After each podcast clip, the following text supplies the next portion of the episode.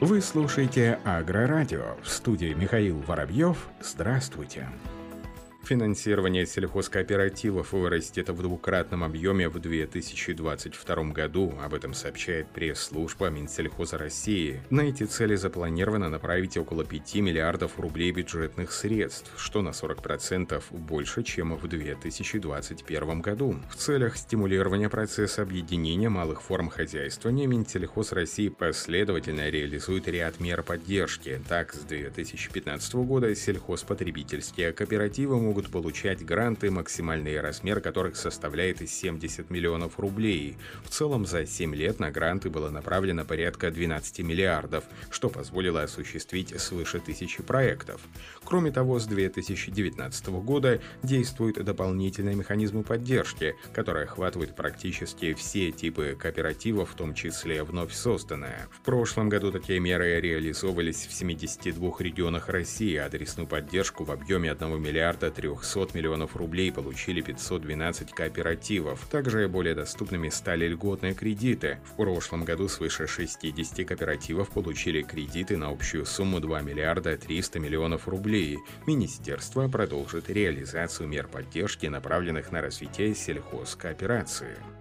Селекционеры научно-исследовательского института сельского хозяйства Крыма вывели четыре сорта озимой пшеницы. Об этом сообщает РИА Новости Крым со ссылкой на замдиректора Института по научной работе Людмилу Радченко. Также в научно-исследовательском институте Крыма работают над выведением особых сортов озимого и ярового ячменя. По словам ученых, работы по выведению морозоустойчивых и засухоустойчивых сортов приостанавливались на несколько лет, но были возобновлены в 2020 году. В 2020 году институт передал аграриям два сорта озимой пшеницы подарок Крыма и Раздолья, и под урожай следующего года планируется передать еще два сорта, отметила Людмила Радченко. Как уточнила кандидаты сельхознаук, выведенные в институте сорта отличаются скороспелостью, а также прекрасно переносят низкие температуры и малое количество влаги. По ее словам, селекция ведется на адаптивный комплекс, подбирают родительские засухоустойчивые генотипы и помещают их в так называемые засушники. В них создаются необходимые условия, высокую или низкую температуру и недостаток влаги.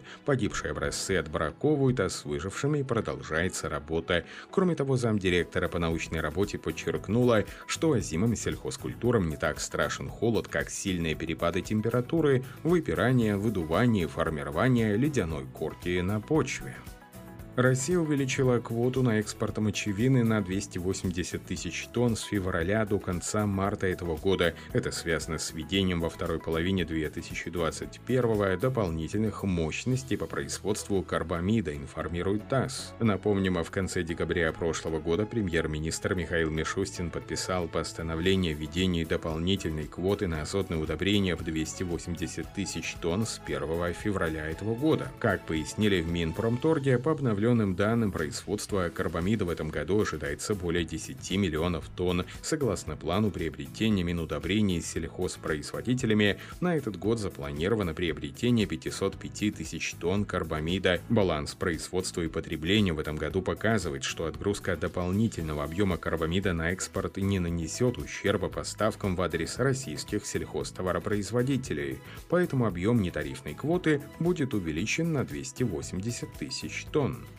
Компания «Фосагро» первой в российской индустрии минеральных удобрений получила сертификат на соответствие своей продукции стандарту Экологического союза и право использовать признанную на международном уровне эко-маркировку «Листок жизни». Об этом сообщается на официальном сайте компании. Сертификат на соответствие стандарту удобрения минеральное требование экологической безопасности и методы оценки, разработанному Экосоюзом и признанному Всемирной ассоциацией эко-маркировки, получили получило акционерное общество «Апатит» группа компаний «Фосагро». Эко-маркироваться будут более 50 марок удобрений производства «Фосагро». Удобрения, соответствующие стандарту, являются необходимым инструментом устойчивого сельского хозяйства, так как относятся к интенсивным методам, которые при этом сохраняют окружающую среду.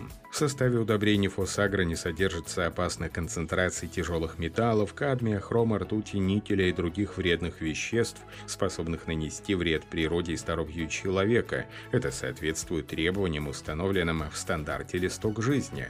Требования Экосоюза к содержанию тяжелых металлов схожие с нормативами Европейской директивы, которая вступит в действие в этом году. С применением удобрений связана не только безопасность продукции, но и сохранение плодородия почв. Было отмечено, что на сайте компании «Фосагро» покупатели могут воспользоваться агрокалькулятором и мобильным приложением «Агрорезульт». Они помогут оптимально подобрать продукты и его количество в соответствии с культивируемым типом почв, климатической зоной и конкретными сельхозкультурами. Это позволяет избежать перерасхода удобрений. Специалисты подведомственного Россельхознадзору Центральной научно-методической ветеринарной лаборатории в Омской области провели анализ влияния биопрепаратов комплексного действия на биологическую активность ризосферы и продуктивность льна долгунца. Об этом информирует пресс-служба ведомства. Результаты исследования опубликованы в научном журнале «Плодородие». Целью работы исследователей являлось изучение инокуляции семян льна долгунца биопрепаратами ассоциативной азотфиксации на численность микроорганизмов в ризосфере культуры, нитрификационную способность почвы, а также на урожайность и качество льнопродукции. Исследования были проведены в подтаешной зоне Омского прииртышья на опытных полях отдела северного земледелия Омского АНС в течение 13 лет с 2007 по 2020 год. Применение биопрепаратов комплексного действия для обработки семян льна толкунца перед посевом положительно повлияло на количество микроорганизмов в ризосфере растений, стимулируя их рост. При этом в ризосфере культуры увеличилась численность аммонификсаторов на МПА, фосфат мобилизующих бактерий в отдельные годы в два раза. Количество почвенных грибов как источников фитопатогенной инфекции снижалось на 14-33% по отношению к контролю. Так, результаты проведенной работы позволили установить положительное влияние инокуляции семян льна долгунца биопрепаратами ассоциативной азотфиксации на численность микроорганизмов в ризосфере культуры, нитрификационную способность почвы, а также на урожайность и качество льнопродукции соломы, волокна и семян.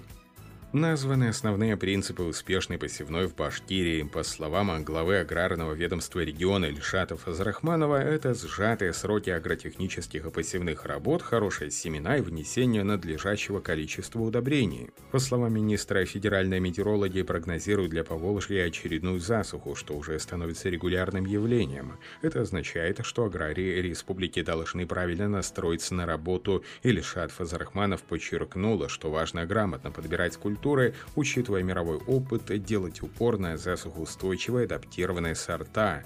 Опыт показывает, что и необходимость использования нужного количества удобрений, что позволит получить и хороший урожай даже при засушливом лете. План их приобретения на этот год в регионе составляет 220 тысяч тонн.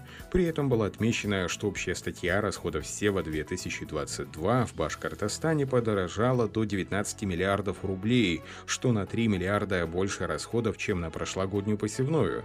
Основными источниками финансирования были названы краткосрочные кредиты и средства от реализации растеневодческой продукции прошлого года. На этом все. Оставайтесь с нами на глав агронома.